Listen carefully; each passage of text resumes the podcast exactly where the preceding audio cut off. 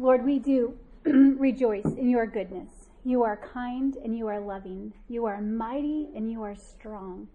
You are our ever present help in time of trouble, in time of need.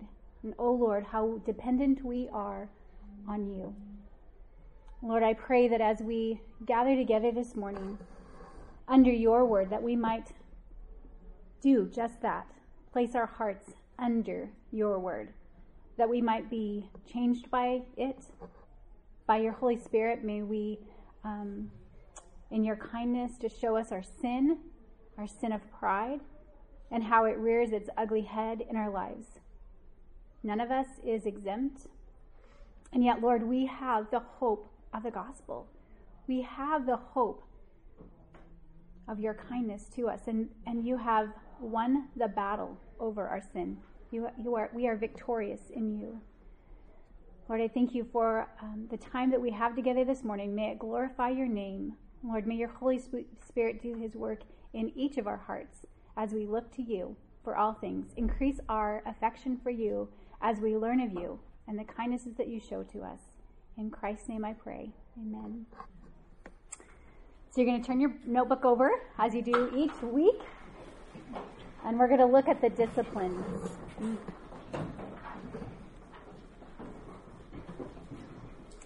And what is the purpose of Wellspring? It is to equip and encourage the women of Grace Bible Church to shepherd their hearts toward Jesus Christ with the Word of God so that they live gospel transformed lives, thus strengthening the church in its gospel purpose. And our first discipline is the heart. She prayerfully shepherds her heart. Um, the faithful woman of God shepherds her heart worshipfully toward God through the Word of God, and in particular, the gospel. It often reminds me of Ezra. In Ezra 7:10, it said, "For Ezra had set his heart to study the law of the Lord and to do it and teach his statutes and rules." I love Ezra in the example that he set his heart. He resolved he determined to study the Word of God. And we must do that setting of our hearts as well. We're continually reminded in the gospel of once, who we once were. We were wicked, we were in opposition to God, we were lost, we were without hope, we were rebellious. But God gave the righteous one to die on our behalf for our sin, and he was raised again to life, overcoming sin and death. And the gospel is a gift not only for salvation, but also to enable us to deal with the ongoing activity of sin in our lives.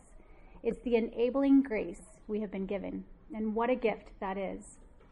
So we must be about shepherding our hearts, about counseling, about leading, about guarding our heart to the Word of God, to meet with Him there, that He might do His mighty work in our hearts. And it takes discipline and it takes resolve as we grow in our love for God, we're going to long for that time more and more. But if you notice that the more you feed your heart with God's word, the more you desire it. And if you neglect that time, maybe it's possible to neglect it even more. So we pray and we press on and we pray that for God's help. For it's in Him that we live and move and have our being. And discipline too, the home. The faithful woman of God is concerned for those in her home and ministers to them with her heart for God, fixed on God and His Word. Like Ezra, we want to practice those things which the word calls us to. As women, we want the law of God to always be on our hearts and on our lips. And as we feed upon his word, we can feed those in our home with his word. We'll be purposeful to minister to the needs of our household relationships. Our home is the first place where the gospel is going to be displayed. We practice here, and we show what the gospel has accomplished us in us here, most first and foremost. And three, ministry. With a heart fixed on God and keeping her God given ministry within her home a priority, the faithful woman of God steps into the church and every part of life to shepherd others toward God and the gospel. Ezra, again, first set his heart to study the scripture, then to practice it, and here you'll see in this passage, Discipline 3, the ministry. Ezra taught the scriptures. And teaching isn't um, merely standing at a pulpit, to be sure. The gospel and all its implications ought to always be in our lips to encourage, as we have seen, have, as we've been in our homes and with the body and all those whom God brings to us. We want to be always pointing one another to the cross, to Christ. And this ministry happens over lunch, over a text, maybe it's at mom's group. All of life is ministry. And so we want to be equipped to about to be about the Lord's work. You all have Scott's um, that sample prayer, right, in your notebooks still, Chris? Do you still? Yeah. So if you haven't pulled that out in a while, do that. It is a really great encouragement and a really great way to set our hearts in that direction. Why are we here before your word? Lord, who are you? How is this even um, uh, possible? We come because of your sacrifice on the cross. But today, we're going to talk specifically what God's Word has to say about the danger of a prideful heart. And we're going to talk about the great news of the gospel. See, we can't talk about one without the other. We're going to talk about sin, and it's not very popular these days to talk about. But without talking about our sin, how is the gospel good news to our heart? God's word talks about it and what he has done and what He wants us to do, and so we must talk about our sin. God hates sin.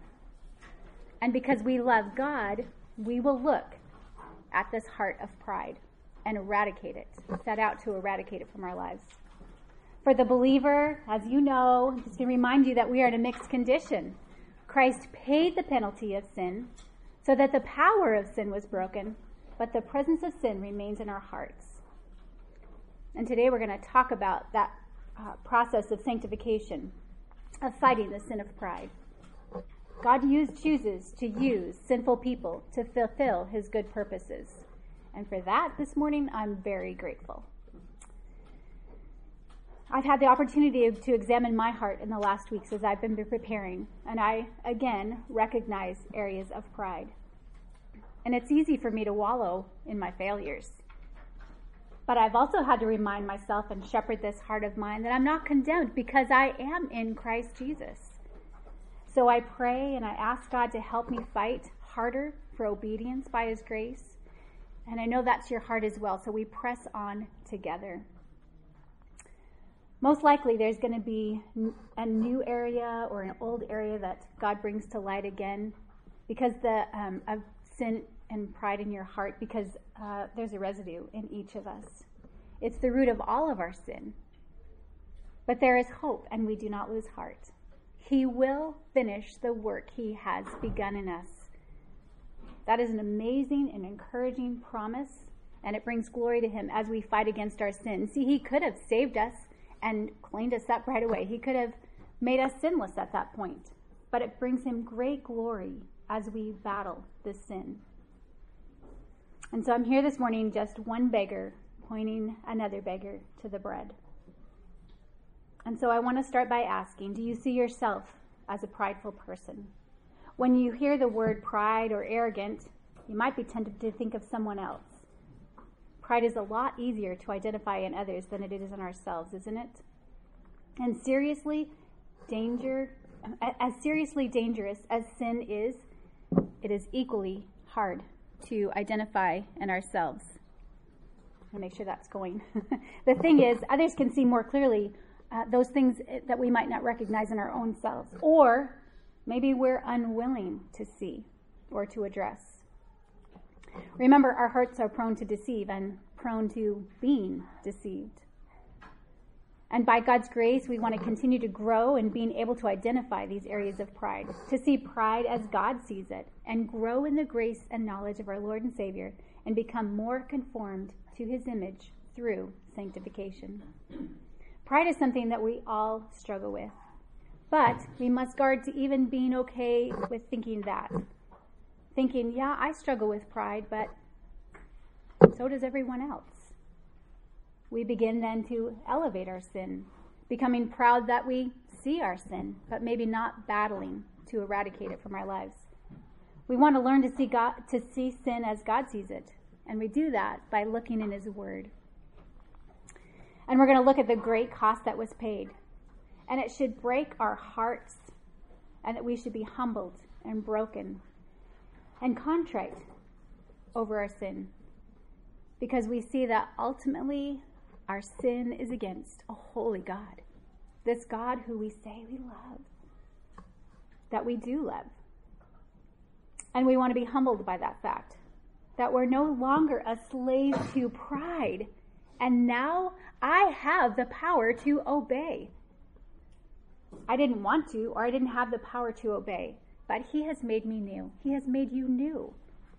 So, in order to help us to see and understand how pride displays itself, and to help identify pride in our own hearts, just in this next couple of minutes, ask the Lord to show you your sin.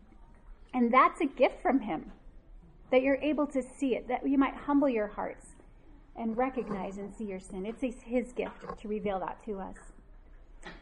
We do this every year, um, sharing the 41 Evidences of Pride by Nancy Leigh DeMoss, who's now married. Um, and I think you have that today as a handout. I'm going to read a few of those and just listen as I go. And again, humbly ask the Lord to, to show you your sin. Are you quick to find fault with others? Do you have a sharp, critical tongue? Do you frequently correct or criticize your husband or others in positions of leadership? Are you driven to receive approval or praise or acceptance from others? Do you generally think your way is the right way, the only way, or the best way? Do you have a sensitive spirit? Meaning, are you easily offended? Do you get your feelings hurt easily? Are you guilty of pretense? Trying to leave a better impression of who you are than who you really are? Do you have a hard time admitting when you are wrong? Do you have a hard time confessing your sin to God or to others? Do you become defensive when you are criticized or corrected? Are you a perfectionist? Are you impatient with those who are not? Do you tend to be controlling of your circumstances or of others? Does anyone around you feel like they can never measure up to your expectations? Do you often complain about the weather, about your health, your circumstances, your job, your church? Are you more concerned about your problems, your needs or burdens than about others? Do you worry about what others think? To be concerned about your reputation or your family's reputation? Do you neglect to express gratitude for the little things to God or to others? Do you neglect prayer and intake of God's word? And the list goes on. Those are hard questions, aren't they? Do you find those convicting? I think in some way I could answer yes to every one of those, some varying degrees. So, have you seen how pride can show itself in our hearts? One author said pride is self obsession, pride is preoccupation with myself. It's a lie about reality. It says I'm worth thinking about all the time. It's an orientation that wrongly assumes that everything resolves around me. Pride must be killed, but it's hard to spot and it's even harder to kill. It's a slippery sin. J. Edwards said, Pride is the most hidden, secret, and deceitful of all sins. Pride. It's a high, opinion of one's own dignity, importance, merit, whether cherished in the mind or displayed in conduct. Well, let's open God's Word and see what God says about pride in the heart. And on your outline, the first section is the danger to which pride exposes the heart. And we're going to start our study today in Deuteronomy 17. Moses is giving instruction to Israel regarding a king that they will have someday. And starting in verse 18 Now it shall come about when he sits on the throne of his kingdom, he shall write for himself a copy of this law on a scroll in the presence of the Levitical priest. Verse 19 It shall be with him, and he shall read it all the days of his life. Why? That he might learn to fear the Lord his God. And how? By carefully observing all the words of this law and these statutes. so that his heart may not be lifted up above his countrymen, and that he might not turn aside from the commandment to the left or to the right, or to the right or to the left, as yours might say, so that he and his sons may continue long in his kingdom in the midst of Israel. So the king is to write a copy of the law for himself in the presence of the priests. It's to be always in his presence, and he's to read it all the days of his life, so that he will learn to fear the Lord through obedience. He's to keep God's word with him and read it in order to prevent him from lifting up his heart above others in arrogance and pride, to prevent the king from thinking that he was better than all of the rest. He needs God's word close to his heart so that he doesn't exempt himself from the standard that everyone else has to live by. He must live by that same standard. And the king of Israel was to be on the same level as everybody else. And it was God's law, it was God's word. God's revelation of himself was to do the leveling. And the great leveler for all of us is God's word. So, as we go through, we're going to have some how about me questions to help us search our own hearts and to not think, oh, I wish so and so was here to hear this lesson. Guard against that kind of thinking this morning. Well, how about me? Do I realize that? Do I realize that I will exalt myself without a steady diet of God's word? I, do I realize that I will start thinking that somebody else needs God's word more than I do and exempt myself? Just like the king, we need to be continually to go be exposed to God's word at the heart level to prevent us from lifting up our hearts above others in pride, to prevent us from thinking that we somehow are above others. We want to be careful. We, do, we don't want to quickly point our finger at those who are not as good as we are or those who are caught in great sin. We need, we have a need. It's a vital need to be continually, worshipfully, prayerfully exposed to God's word at the heart level. It's what we talk about every week. To prevent us from elevating ourselves above others in pride, to seek a humble attitude through time with Him, and to have a but for the grace of God, there go I attitude. Rather than feeling superior to those who practice sin, but to feel deeply grateful that God, by His grace, has either kept us from sin or rescued us from sin. And back to the outline, we're going to turn to Proverbs 16:5. Solomon says of his son about pride in his son.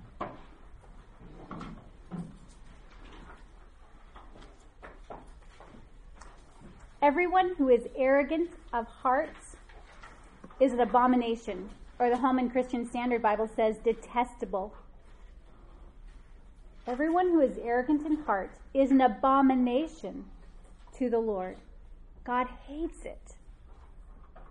Be assured he will not go unpunished. That's God's response to pride. It must be punished. And it was the Son of God he was punished for our sin, every sin, and the sin of pride and arrogance at the cross. God didn't change the way he felt about it. Christ willingly became my sin that my arrogance was to God and for you.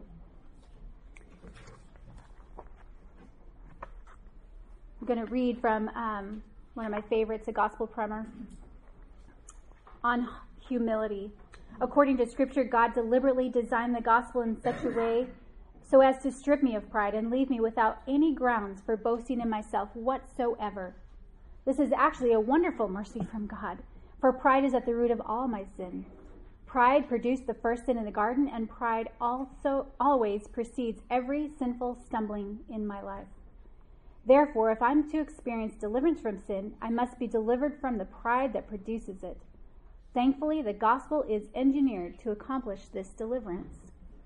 Preaching the gospel to myself each day mounts a powerful assault against my pride and serves to establish humility in its place. Nothing suffocates my pride more than a daily reminder regarding the glory of my God, the gravity of my sins, and the crucifixion of God's own Son in my place. Also, the gracious love of God lavished on me because of Christ's death is always humbling to remember, especially when viewed against the backdrop of the hell I deserve. Pride wilts in the atmosphere of the gospel, and the more pride is mortified within me, the less frequent are my moments of sinful contention with God and with others. Conversely, humility grows lushly in the atmosphere of the gospel. And the more humility flourishes within me, the more I experience God's grace along with the strengthening His grace provides. Additionally, such humility intensifies my passion for God and causes my heart increasingly to thrill whenever He is praised. I must preach that truth, the truth of the gospel to my heart, and see my sin clearly in light of the price that was paid and what God accomplished for me on my behalf. How about you? How about me? Do I regularly preach the gospel realities to my heart and let them turn me away from that arrogance to which Christ died and suffered? Suffered and then died. Sorry. Hosea 13:4 on your outline. Hosea is a prophet and clear statement from God about the way he saw himself with Israel. It's the time of Exodus and the wilderness wanderings, and God is looking back. I'm going to start in verse, yeah, verse 4. Uh, Yet I have been the Lord your God since the land of Egypt, and you were not to know any God except me, for there is no Savior beside me. I cared for you in the wilderness, in the land of drought. And you'll see that he shifts from talking to them, he shifts and starts talking about them. As they had their pasture, they became satisfied, and being satisfied, their hearts became proud. Therefore, they forgot me. We see here how dangerous a prideful heart can be. A prideful heart can be tempted to forget God. We see here that the root of forgetting God is pride. Their hearts became proud, therefore they forgot him. That's what the there is there for. There is such a danger when we're satisfied and we're comfortable. Having God's provisions, we're very blessed. And that's a time that our hearts would be tempted to forget God. And like I said, none of us are exempt from that temptation. Never a day that we don't have to watch over it, watch over our hearts. It's easy to remember to cry out to God when things are hard, when relationships are hard, or financial problems, or health.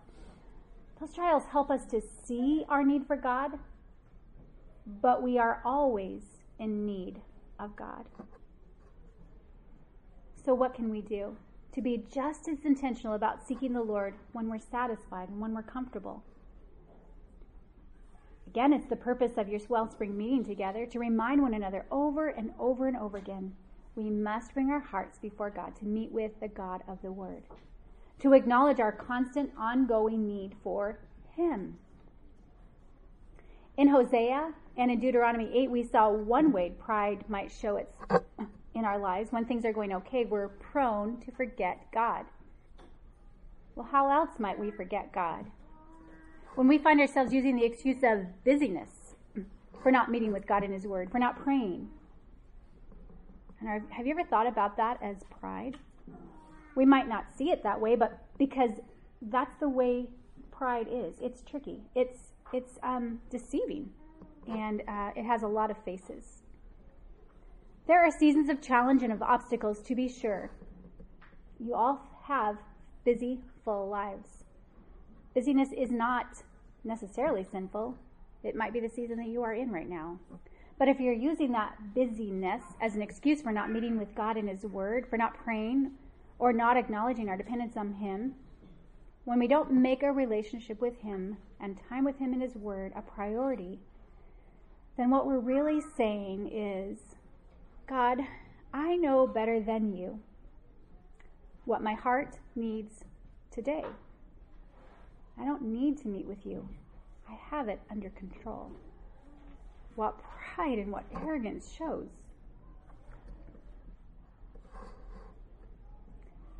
because we don't always see the root and the faces of pride and how there's depths and layers to it, it's just helpful to identify the real reason and condition of our hearts and root it out.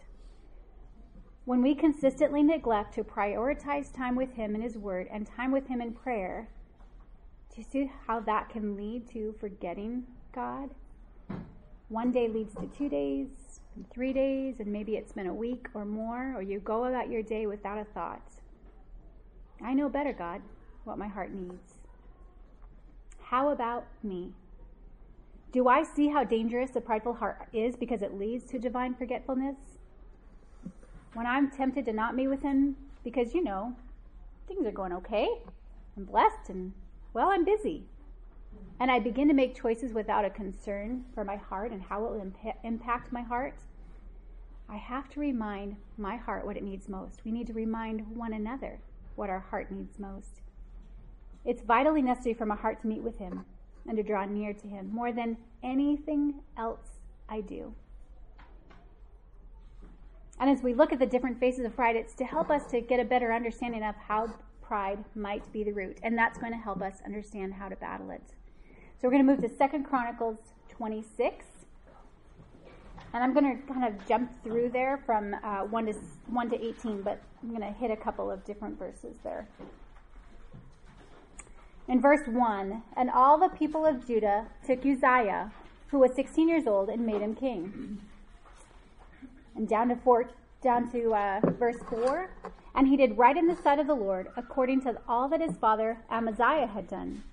He continued to seek God in the days of Zechariah, who had understanding through the vision of God and as long as he sought the Lord, God prospered him.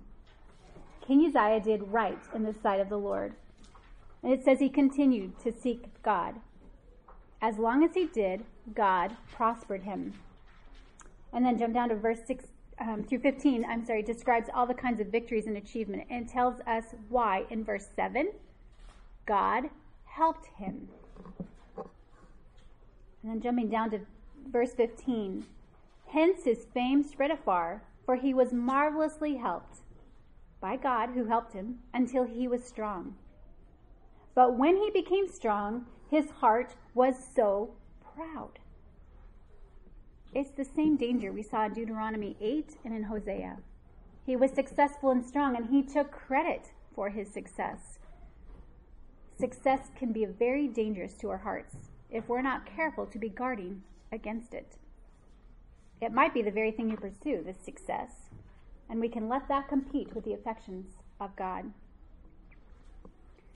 We see here the danger in verse 16. When he became strong, his heart was so proud that he acted corruptly, and he was unfaithful to the Lord his God. For he entered the temple of the Lord to burn incense at the altar of the Lord. How is entering the temple to burn incense a corrupt act? How is that being unfaithful to the Lord, you might ask? Well, verse 17 Then Azariah the priest entered after him, and with eighty priests of the Lord, valiant men, they opposed Uzziah the king and said to him, It is not for you, Uzziah, to burn incense to the Lord, but for the priests, the sons of Aaron, who are consecrated to burn incense. Get out of the sanctuary, for you have been unfaithful and will have no honor from the Lord God. Uzziah was unfaithful to the Lord, for he overstepped the boundaries of authority that God had given him. The Lord had marvelously helped him for sure. He granted him success and he granted him victories. But service in the Lord, um, service in the temple was reserved for priests, the descendants of Aaron. Even though it was he was the king, it was not his position to take. Burning incense was not a bad thing. It was a good thing, but Uzziah wasn't qualified to do it.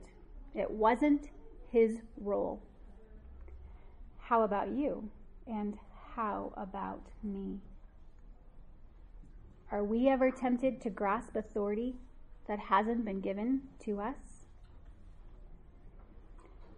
Ever tempted to work around the roles God has given you in your marriage, from your parents, your boss? Now, maybe Uzziah thought he was entitled. After all, he was the king. But it was not his position. He was not entitled. Do I ever do that? Am I ever tempted to grasp authority that hasn't been given? Or have that sense of entitlement?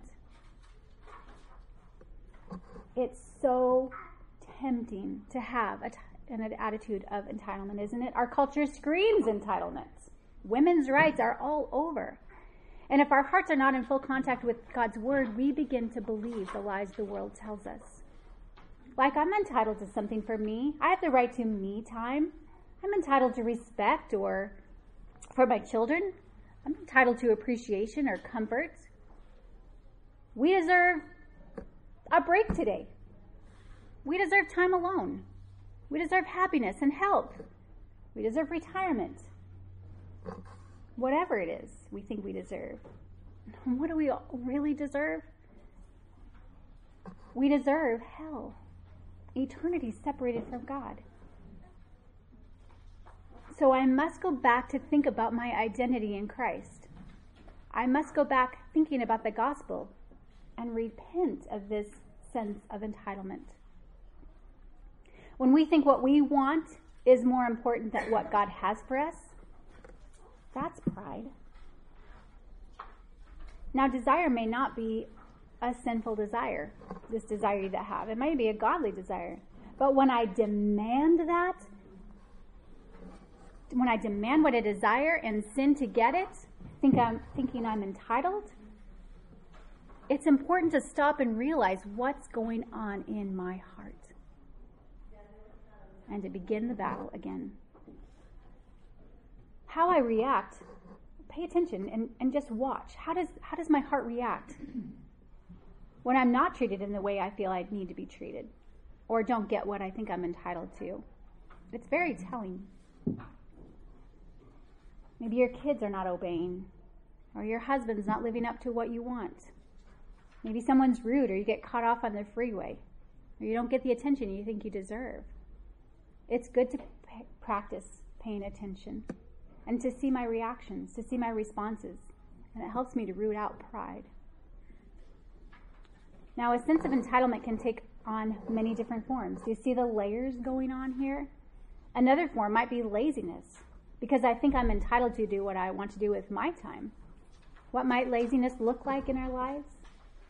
It might look like overindulgence in sleep, probably not for you young mamas entertainment, TV, movies, games, computer time, reading blogs, or being on FaceTime, or Instagram, or Pinterest.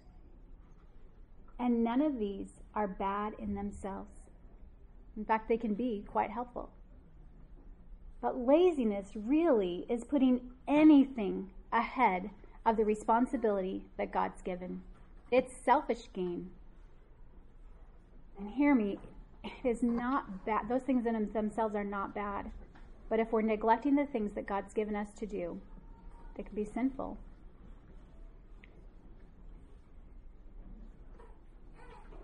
And what are some of the things that God's given us to do? Just a few. Spending time with Him, being a helpmate to your husband, caring for your children, caring for your homes, your roommates, serving one another, serving in the body of Christ. Discipline or training your children, reaching out to the lost. Anytime we are putting ourselves first, self exaltation and self promotion, which is what the world encourages to do, it's pride. And we want to call it and see it the way that God calls it and sees it. Pride in the heart can lead to a sense of entitlement which may lead to overstepping authority or laziness or self exaltation. And sin has partners, it always travels with a partner, right? So, again, it's helpful to train ourselves to, to identify these things. Asking others, maybe, help me to see the things that I don't see, or help me in these things that I'm unwilling to see. And that is just the opposite, isn't it? That's very humbling to go to someone and ask that kind of question. Now we're going to look at this in the New Testament, in James 3, verse 13. James 3, 13. Now he's just finished up the second chapter, and James been dealing with those in the body who are drawing party lines and showing preferential treatment, especially for the rich. They dishonored the poor. And he gives instructions and warnings. And then in verse 13, verse through verse 16, who among you is wise and understanding? Let him show his good behavior, his show by his good behavior his deeds in the gentleness of wisdom. But if you have bitter jealousy and selfish ambition in your heart, watch out. Do not be arrogant and so lie against the truth. This wisdom is not that which comes down from above, but is earthly, natural, demonic. For where jealousy and selfish ambition exist, there, dis- there is disorder and every evil thing. So it says if we have bitter jealousy in our hearts, if we have selfish ambition, it positions us to be arrogant, to be prideful. We seek the Lord for wisdom and guard our hearts at all cost. Again, this passage in James helps us to see how one sin easily leads to another, another kind. But the good news, the opposite of that is as we fight st- sin strategically, by His grace, we might be fighting other sins, and it's like a domino effect. And we might kill other sins along with that one. So when we see jealousy or selfish ambition, what's the root? As in all of our sin, it's pride. So far, we've seen the faces of pride by forgetting God, sense of entitlement, overstepping our boundaries, laziness, bitterness, jealousy, selfish ambition. And if we go after the root, we see and repent of pride. We're going to be actually doing battle with other sins. And we train ourselves and even ask others to help to make those connections, to see our hearts. You see, we need one another to help us to do that. So, as if we needed more, let's go on to Second Chronicles and see more faces of pride. In Second Chronicles um, 32, verse 24. In those days, Hezekiah became mortally ill, and he prayed to the Lord, and the Lord spoke to him and gave him a sign. But Hezekiah gave no return for the benefit he received and the NIV says, did not respond to the kindness God showed him. He didn't respond to kindness God showed him because he wasn't thankful. His heart was proud. There's another face of pride. So, how might we fall in to fail to respond to God's kindness? Let's turn to Romans uh, 2 4 You're probably familiar with this as well. Or do you presume on the riches of his kindness and forbearance and patience, not knowing that God's kindness is meant to lead you to repentance? The kindness of God leads us to repentance. It's his kindness. Do you hate admitting your sin? Or are you quick to repent when you've sinned? Are you quick to seek forgiveness when you've sinned against someone else or your sin has affected someone else in, in some way? Or do you ignore it, thinking everybody should just move on and forget it? It wasn't that big of a deal. To avoid uncomfortable situations, do you not adjust your sin? That is not repentance as God describes it. That's a failure to respond to God's kindness and evidence of a prideful heart. true repentance is displayed in it if you want to look at this later 2 corinthians 7 another way we might respond to god's kindness by complaining or being discontent this too is a failure to respond to god's kindness a failure to recognize god's kindness to us in all circumstances a complaining attitude is so easy to fall into you might complain about your appearance or how, how, how hard you work or how tired you are.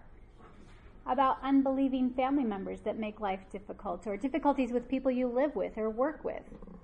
Maybe you complain about financial problems or self pity because we think our lives should just be different. That somehow life should just be different. Complaining in any form of reflects a discontented heart and how quickly and easily we can fall into this. It's just too hot, or it's just too cold. Because on a heart level, what we really believe is that we deserve something better. Maybe not what we really believe, but we're really thinking at the moment. It's something different than what we have right now. When we don't really believe that, whatever the circumstances might be, and believing that we should have something different, it's a failure to respond to God's kindness. He's given us exactly what we need, what is best for us. It's God's good for me, it's God's best for me. And let me remind you that if He thought we needed something different, He would be the first one to do that for us. And the greener grass conspiracy is a great resource. If you're struggling with that, maybe it would help your heart to think rightly in that direction. Greener grass conspiracy. I think we have it out there. So Second Chronicles 32 says that evidence of pride in my heart is not responding to God's kindness. And look at the consequences of that pride. At the end of verse 25, therefore wrath came on him and on Judah and Jerusalem. See, others may experience the consequences of my sin. Do you realize the impact our sin and pride will have on others? Consequences run deep and wide many times. But look at verse 26, and this is so encouraging to me. However, Hezekiah humbled the pride of his heart.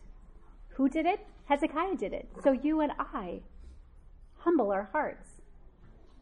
It goes on, and both he and the inhabitants of Jerusalem, so that the wrath of the Lord did not come on them in the days of Hezekiah. Isn't that encouraging? That God was willing to turn back his wrath in the face of repentance. And the hope we have as believers who live after the cross is that Christ bore God's righteous wrath against our sin. He gives us a new heart so that we can repent of sin that we can humble our hearts because we have this new identity in Christ. How about me? How about you? How might I fail to respond to God's kindness? Do I recognize the impact of my pride and what it has on others? How might others experience consequences for my sin? We've seen many faces of pride tempting us to forget God, oftentimes through uh, successes and blessings. We forget God by not seeing within our authority and sense of entitlement and being lazy, not responding to God's kindness or repenting of sin, complaining or discontent and being bitter, jealous, having selfish ambition, and the list goes on and on. So when pride exposes pride is exposed in our hearts, what should we do?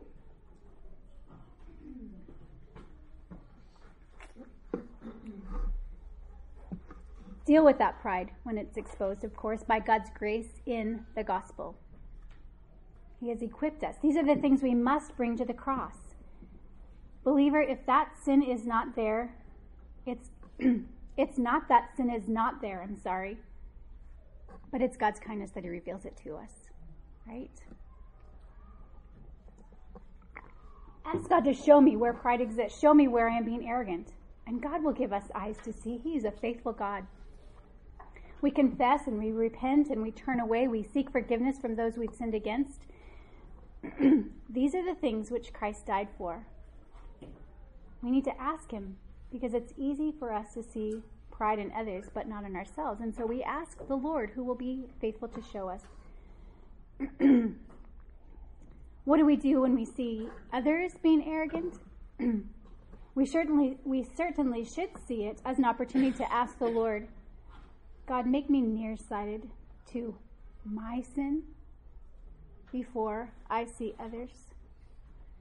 Help me see this big log in my own eye, as Matthew 7, and repent that I might come along my, beside my sister and help her with her speck. so we humble ourselves and we repent of pride. Let's take a look and see what God's word said about humility, which is the opposite of pride. Sorry, I don't know where this came from. First Peter 5 5 through 7. I'm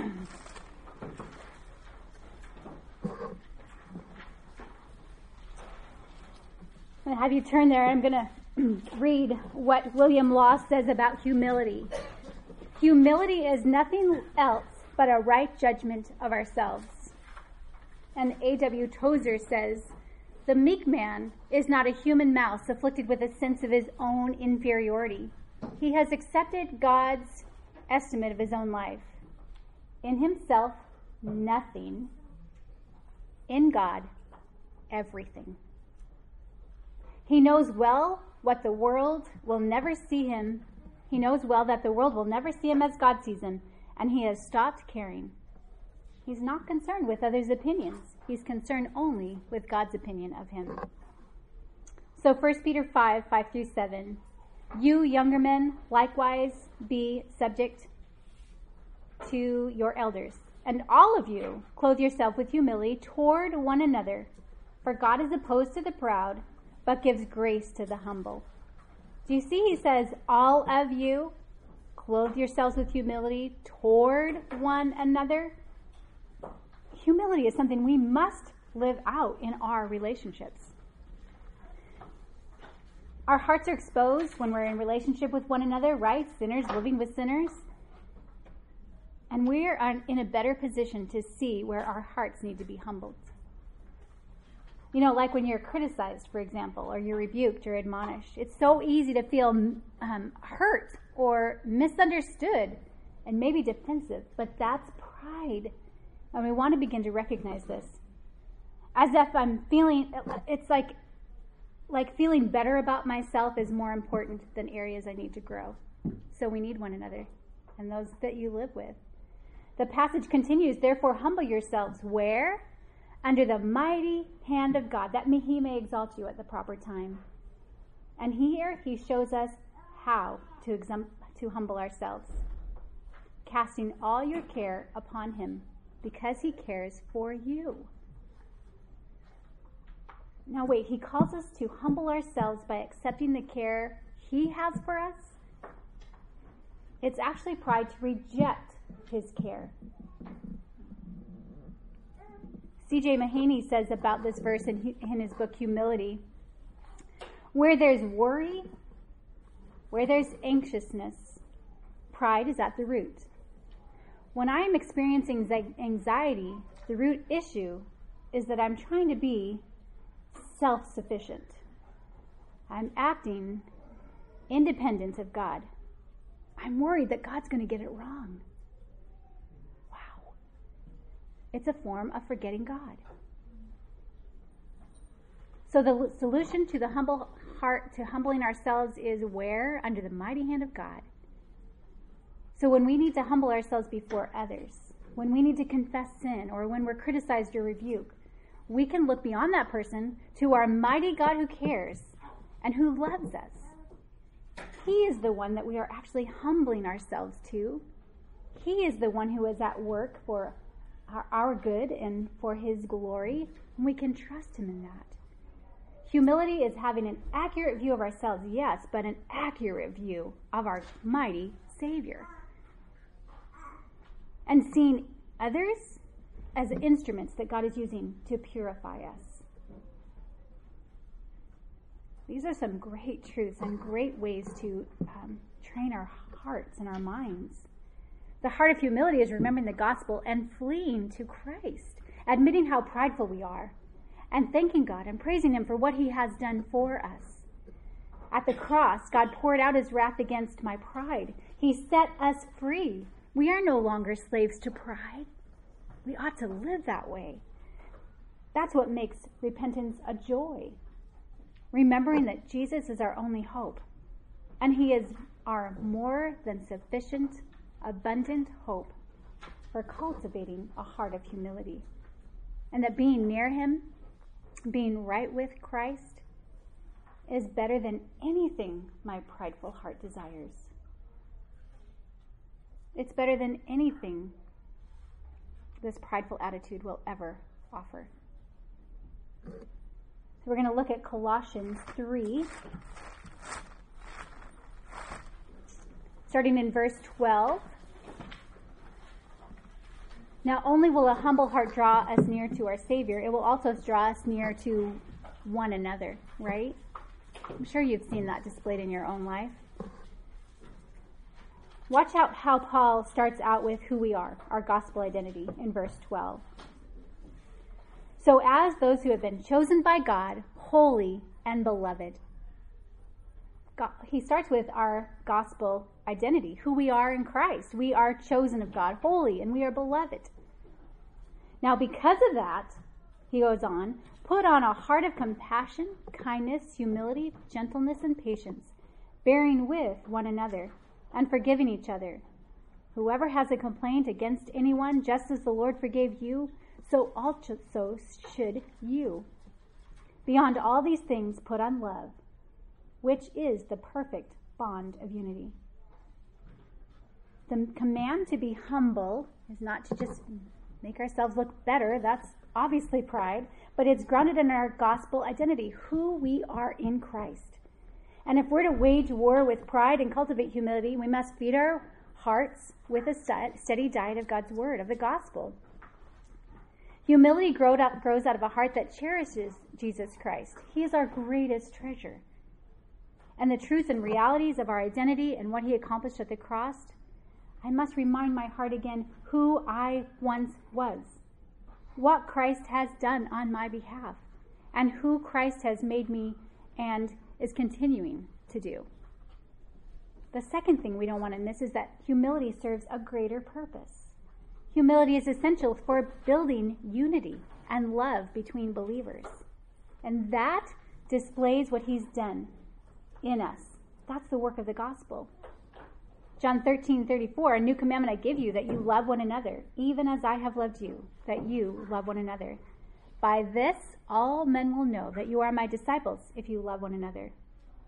We are not his own, we are his slaves, and he is a kind master. And he's entrusted us with the greatest treasure the treasure of Christ's finished Christ, I'm sorry, finished work on the cross to pay for sin and pride, so that we walk in newness of life. It's the gospel realities we must preach to ourselves, and we can walk in humility. We can walk in humility. And we can live with one another in such a way that the world says, wow, look how they love and care for one another. How do they do that? That is just not normal. They're serving one another and they're doing it joyfully. That kind of living adorns the gospel. It puts Christ on display. It declares the power of the gospel to make us what we could never be apart from Christ, right? And finally, we're going to look at Philippians 2 1 through 8. It's a very familiar passage, so we want to be careful to listen and not miss what he wants to tell us this morning again. Therefore, if there is any encouragement in Christ, if there is any consolation of love, if there is any fellowship of the Spirit, if any affection and compassion, make my joy complete by being of the same mind, maintaining the same love, united in spirit, intent on one purpose. That's what we're called to be. Not driven to please ourselves, but pursuing love and pursuing unity with the body of Christ. It's similar to Colossians 3 that we read. There's an appeal to unity and love. And what does that require? What does that require? But do nothing from selfish ambition or empty conceit, but with humility of mind regard one another as more important than yourselves. Do not look merely at your own interests, but also for the interests of others. Have this attitude in yourselves, which also was in Christ, who, although he existed in the form of God, did not regard equality with God a thing to be grasped. One of the first sermons that we came when we came to Grace Bible uh, made such an impact because Scott, uh, as he was teaching, used the description of us as self graspers self graspers. We want what we want for our own benefit. But Jesus didn't grasp. But he emptied himself, taking on the form of a bondservant. He is our example, and we fight this pride because we love Him, because He is our example. And we fight for pride in our hearts. Jesus took the form of a slave. And I've been reading um, the book Slave by John MacArthur and just understanding all that that, all that that means. A slave. And being in the likeness of men, being found in appearance as a man, he humbled himself by becoming obedient to the point of death, even death on the cross. You see, a slave had no thought of his own. He had no will of his own, no desire. He quickly obeyed whatever the master asked. And that's how we received our enabling grace because Christ died for us. He humbled himself and was obedient to the point of death. So we have the grace to turn from pride in all its many, many faces to humility and to love because he gave himself. He took away the penalty of our selfish ambition and sin to break the power of sin over us and to give new life in a love relationship with him. It's not a I know about him, but I know him. And his people, right? It's a love with one another. That is the power of the gospel. So, to battle pride, we need to mm-hmm. always be on the lookout for its many faces, and the list is endless. We talk about battling sin, fighting mm-hmm. sin in our lives. Well, what does that really look like? And I would love a whole lesson on that. Recognizing how my heart responds to circumstances and to people and seeing sin. It might be praying before I even get out of bed, before my feet hit the floor. Praying, Lord, I know that I am selfish. I know I'm a self grasper. Often my eye is on my own comfort, my own desires. I'm prone to anger. I confess that in these moments with you, Lord, and my love for myself in those moments, my love for myself is greater than my love for you being displayed. And what I've really done is trampled on your gift of salvation, your gift of grace to me. Help me today to see my sin and to turn from it, to turn from the temptation to be angry or self grasping, and see my sin as against you, the Almighty God. I'm dependent upon you for all things. So, praying before we even start our day Humility is fundamentally a form of self forgetfulness as opposed to pride's fixation. When you think about yourself less, you are free to think about Christ more. God opposes the proud but gives grace to the humble. The comfortable moments when I pat myself on the back for how well I'm doing are the moments that should alarm me the most. I need to reach for the glasses of Christ like humility, remembering that nothing good dwells in my flesh, and search my heart for secret sins secret prides. We see the cross rightly through the miracle of conversion, and seeing the cross rightly helps me to battle my sin. Seeing the cross rightly means that we see ourselves rightly as well. Pride is I'm going to finish with this. Pride is defeated decisively at conversion, progressively in sanctification, and totally at glorification, where we experience everlasting worship of God. I wanted to finish with gospel the um, the gospel primer. Please read that this afternoon. It will encourage your heart, or sometime this week as you're doing your study. Um, so let me pray.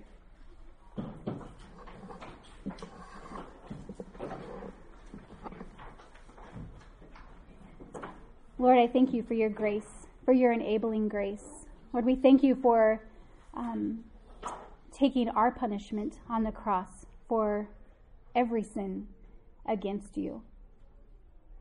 That we are new creatures in you, new creatures in Christ, able now to choose you, to follow after you, to make right choices, the things that are best for our hearts. Lord, I thank you for your grace, and may we walk in the way um, that you have called us, walk in the truths that we have before us. May you change us from the inside out and may you be glorified as we display the gospel to one another in our homes, in our body, to those that we come in contact with. Lord, I thank you for all that you have done in us and through us. Thank you, Lord, for giving yourself at the cross. May we walk rightly before you. In Christ's name I pray. Amen.